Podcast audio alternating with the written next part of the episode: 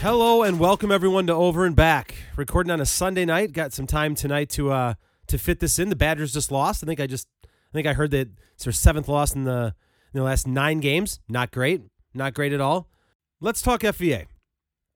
Because that's what we do here. We talk mostly about the FVA. We talk about other schools and stuff like that, but we're going to talk, we're focused on the FVA. It is what it is. Before we get into the games last week, the Tuesday games and Friday games, I want to just kind of clarify something because it's been discussed with me, with some friends and people. You can go on my Twitter account. You can see what people respond to me about certain things. So I use the word shit show a lot to describe the FVA. I think I've used dumpster fire. And I know that there is a negative connotation that comes with those phrases, right? To me, if you Google the word shit show and the definitions, whatever, there's some other words that describe a shit show as chaotic, confusing. I think those describe the FVA. The FVA is chaos, and it is very confusing. So I don't mean to say that it's like a complete shit show and it's bad basketball and things like that. It is bad basketball at times. That is true. But someone, there's people who will throw the word competitive, and I guess maybe it's just me, but when I hear the word competitive, I think of like two really good teams going at it, and it's great basketball to watch. And that is not. Now I'm not saying that is that. That's just my definition. I'm not saying that I'm right, but yes, the FVA is competitive in the sense that any team can beat any team. Any team can beat any team for the most part. That is true. That is true. But some of these games are bad. Some of these games are bad games. Some of these scores, some of the offenses, some of the defenses, some of it's bad. Is it competitive? Yes. If you're watching a game and the game ends 30-31, I think there was a girls game that just ended 22-19. That's a pretty competitive game, right? I don't know. That sounds awful to me. That sounds awful. So yes, it can be competitive, but it can also be ugly. And it can also be a shit show, and it can also be a dumpster fire. I think we should all be able to agree that the FVA is competitive, and it is also a shit show, and it is also a dumpster fire. So I just want to clarify, I'm not shitting on the FVA. I'm just saying it is chaos, it is confusing, it is a shit show. And yes, it is competitive as well. All right, let's go Tuesday games. It was your typical Tuesday night. Nothing really great Tuesday. No real upsets, just kind of what you expected. So Fond du Lac beats Appleton East, Neenah beats Oshkosh West, Appleton North beats Appleton West, Kaukauna beats Hortonville, and Oshkosh North beats Kimberly. The only thing that I really wanted to say about the Tuesday night games is this is where Oshkosh North, I look at Oshkosh North, I'm like, this team can go to state. And this is the reality of what's going to happen with Oshkosh North. And they showed both both sides of it this past week. And we'll get to Friday in a bit. Their role players hit shots on Tuesday night against Kimberly. And that is why they beat Kimberly. It is as simple as this for Oshkosh North. When the role players hit shots, they win, and they can beat anyone. When the role players do not hit shots, they will lose to anyone. That's their team. That's the team. Mitchell and Clark are going to get you their 20-25 every night, but it is what those role players are going to do. That's what makes or breaks this team. That's it. It is as simple as that. Tuesday night, the role players hit shots, and they beat Kimberly. Let's move to Friday. If Tuesday and Friday were as opposite as it could have been, that you could not have, I went into Friday and I'm like, gosh, the podcast is going to be a short one this week because Tuesday was just blah. And then the FVA threw Friday at us. I mean, this is when I say chaotic and confusing. That's why I call the FVA a shit show. Friday was fucking awesome. So The one game that was whatever, Hortonville beats Oshkosh West. I try to write these games down on a whiteboard and which one I want to talk about and which one's more surprising. And so Hortonville beats Oshkosh West. No surprise there. The other one that's probably not much of a surprise, Fond du Lac beats Neenah. I'm not even kidding you. This is how my Friday night went. So I didn't really know what game. I had all the games on that I could for FVA on my computer, on TVs, whatever. But I put Wisconsin Lutheran was at Pewaukee, and I hadn't had a chance to watch Pewaukee this year. And they were on my big screen. So I'm watching Wisconsin Lutheran and I'm watching Pewaukee. That's my main focus. And then I've got some other games on, right? I wanted to watch, I thought Fond du Lac and Neenah would be competitive. There's that word again. So I had that on my next, that was kind of the next game that I was checking in on. And then I was checking on Appleton East and Oshkosh North. Obviously, I was checking in on Kimberly. So that's going on. I'm watching Wisconsin Lutheran in Pewaukee, and I go and check in to Fond du Lac and Neenah, and I am not even kidding you, within 2 minutes, I saw two flops from Neenah. Within 2 minutes. I start watching it, 2 minutes, like two or three possessions, I think it was, two flops by Neenah. The greatest thing about it is that neither of them were called. But I'm just like, this is amazing. You just turn them on, and they're just flops. Just flops in the lane. And every time you can call it, someone gets to the ball in the post, and you're like, well, here's a flop coming, and there goes the Neenah kid into the paint. And again, they've been getting rewarded for these flops. They did not get rewarded on Friday night. So Fond du Lac ends up beating Neenah at Neenah. Fond du Lac has cemented themselves as the number one team in the FVA. They got a three game lead. They are rolling right now, and they are the best team. I'm not sure it's close at this point. I know they just lost to Kimberly last week, but that's the team that you trust. If you're looking at all these teams, the one team that you trust is Fond du Lac. Appleton East beats Oshkosh North at Oshkosh North. This is what I was talking about. So me and my buddy picked games, and I picked Appleton East to beat Oshkosh North because this is what I knew. I knew that on Tuesday, Oshkosh North's role players hit a bunch of shots, and I know that Appleton East cannot defend the perimeter very well. So I knew that Oshkosh North's guys were going to get shots up, and I also had a hunch that they weren't going to be able to do it two games in a row. And I was right. The role players did not show up, they did not hit their shots, and Appleton East beat Oshkosh North. So you'd call it an upset. The way this season has gone, you'd probably call that an upset. I wasn't that surprised, just finally knowing what I know, how these teams are playing. But Appleton East has had a rough year. Oshkosh North hasn't been great. So it's a little bit of a surprising victory for Appleton East to go to Oshkosh North and win. The next surprising game of the night, Appleton North at Kimberly, and Appleton North, I don't know, do we want to say shocks? I don't know if shocks, surprises Kimberly. So Appleton North essentially sits in a 2-3 zone for the most part of the game, and it's a packed 2-3 zone. Here's the reality of Kimberly. They're not a great three-point shooting team. And that's not an opinion. You can look at the season stats. Kimberly is not a great three-point shooting team. So the way to stay in a game against Kimberly is let's play a zone and let's see if they can shoot us out of the zone. And Kimberly did not. And Appleton North and their young, I call them the young bucks. These guys are going to be so good in a few years. I'm so excited to watch them over the next couple of years. But they sat in a 2-3 zone, and Kimberly couldn't I guess solve it. Couldn't hit shots to get him out of the zone. And Appleton North has a huge victory against Kimberly. The game of the night. This one, I don't like to say, I'd like to say that things do not shock me. I don't know if I would have ever predicted this. Now, I did predict an upset was coming. I warned Kaukauna. You guys saw it on the power rankings at theunintentional.com. Again, updated today. I wrote it last week. It was as simple as this. The upset is coming. Kaukauna, you've been warned. I tried to warn Kaukauna. I tried to warn them that this upset was coming. Okay. However, I'm not sure I expected this. Appleton West beats Kaukauna by 24. Let me repeat that. Appleton West beats Kaukauna by 24. Not 4 points, but 24 points to what I had called the second best team in the FVA, to what some have told me is the most talented team in the FVA. They lost to one of the worst teams in the conference by 24 fucking points. I want you guys to think about that. Like you can have off nights, and Kaukauna by all accounts had an off night, but to lose by 24 points to one of the worst teams in the conference, that's bad. That's embarrassing.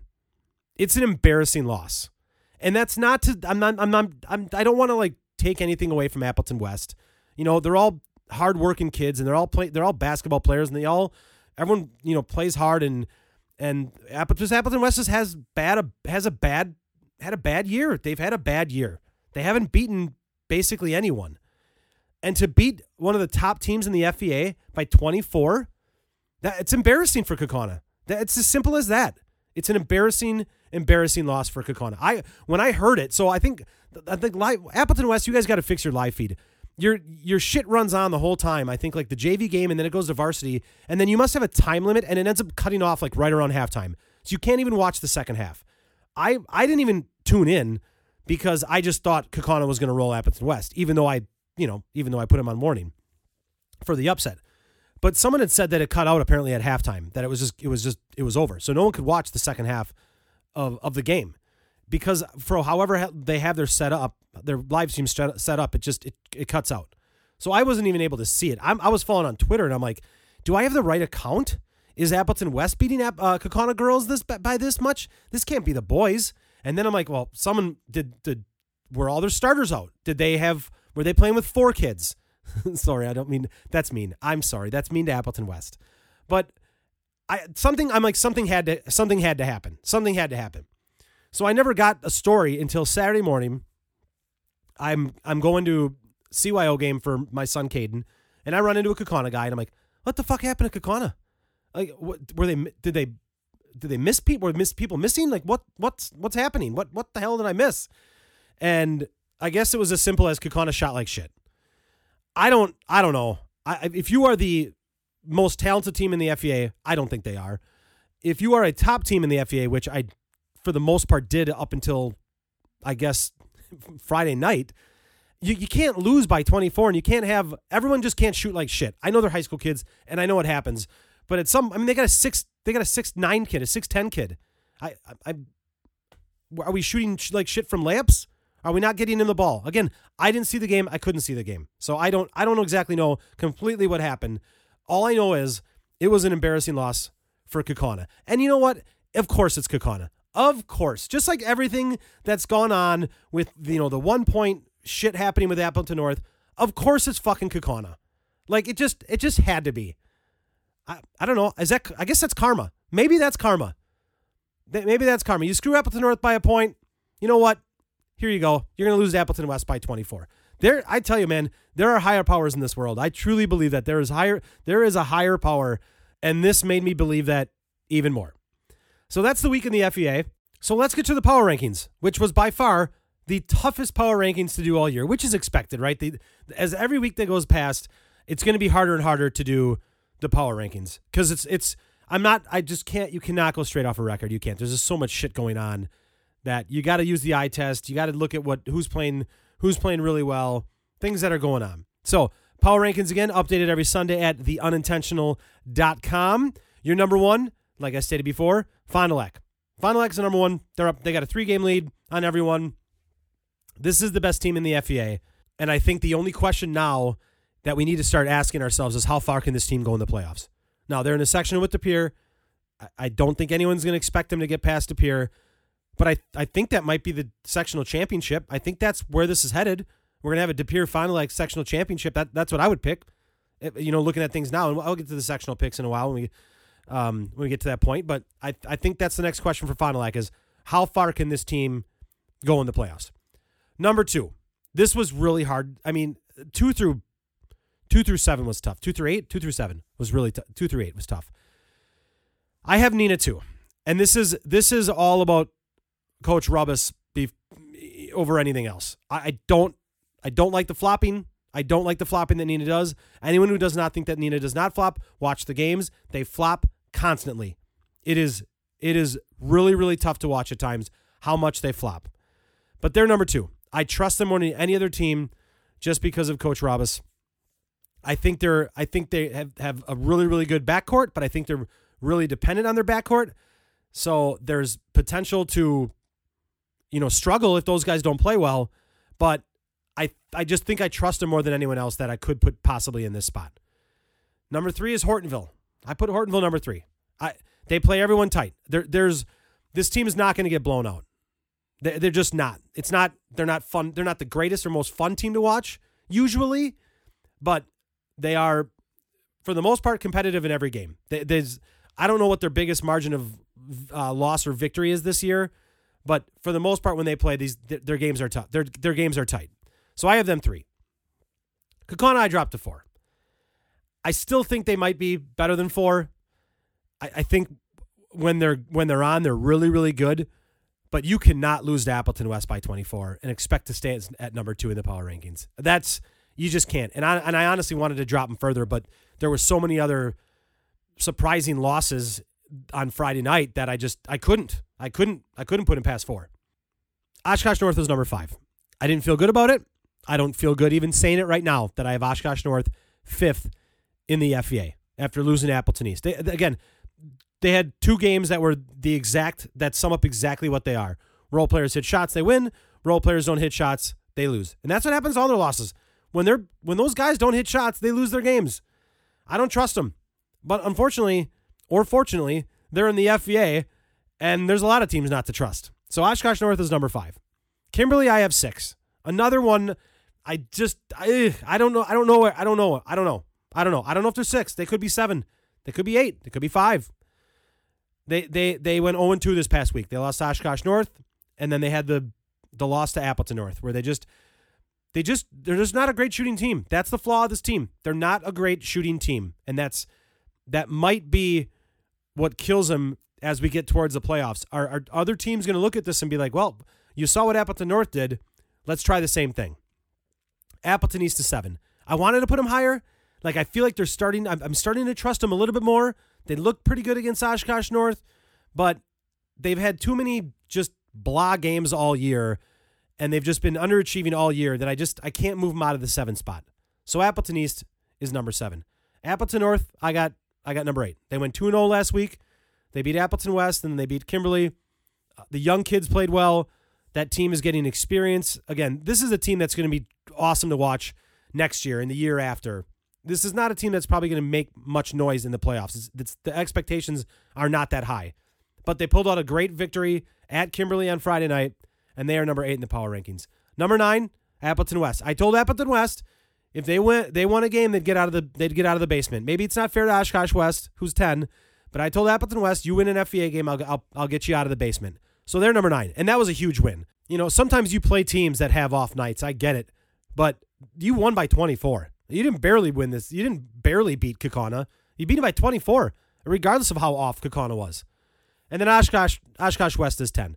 And next week we've got Appleton West against Oshkosh West for the basement of the FVA. That's going to determine who is 9 and who is 10, because the season's coming down. The season's winding down. We only have a few weeks left. And then we got playoffs coming. Playoffs are right around the corner.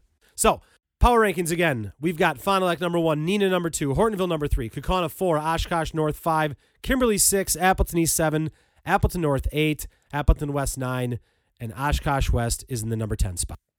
I mentioned before I was watching Wisconsin Lutheran against Pewaukee. I'd said, previously that Wisconsin Lutheran I thought was the best team in the state all divisions. I had backtracked on that after kind of seeing him in person and just kind of knowing some things. And then I went to De Pere. And then last week I mentioned, is Pewaukee the best team in this state? I wasn't saying they were. I was just merely throwing the idea out there. Is Pewaukee the best team in the state? Over De Pere. And I haven't had a chance to watch Pewaukee until Friday night. Holy shit, this team is good.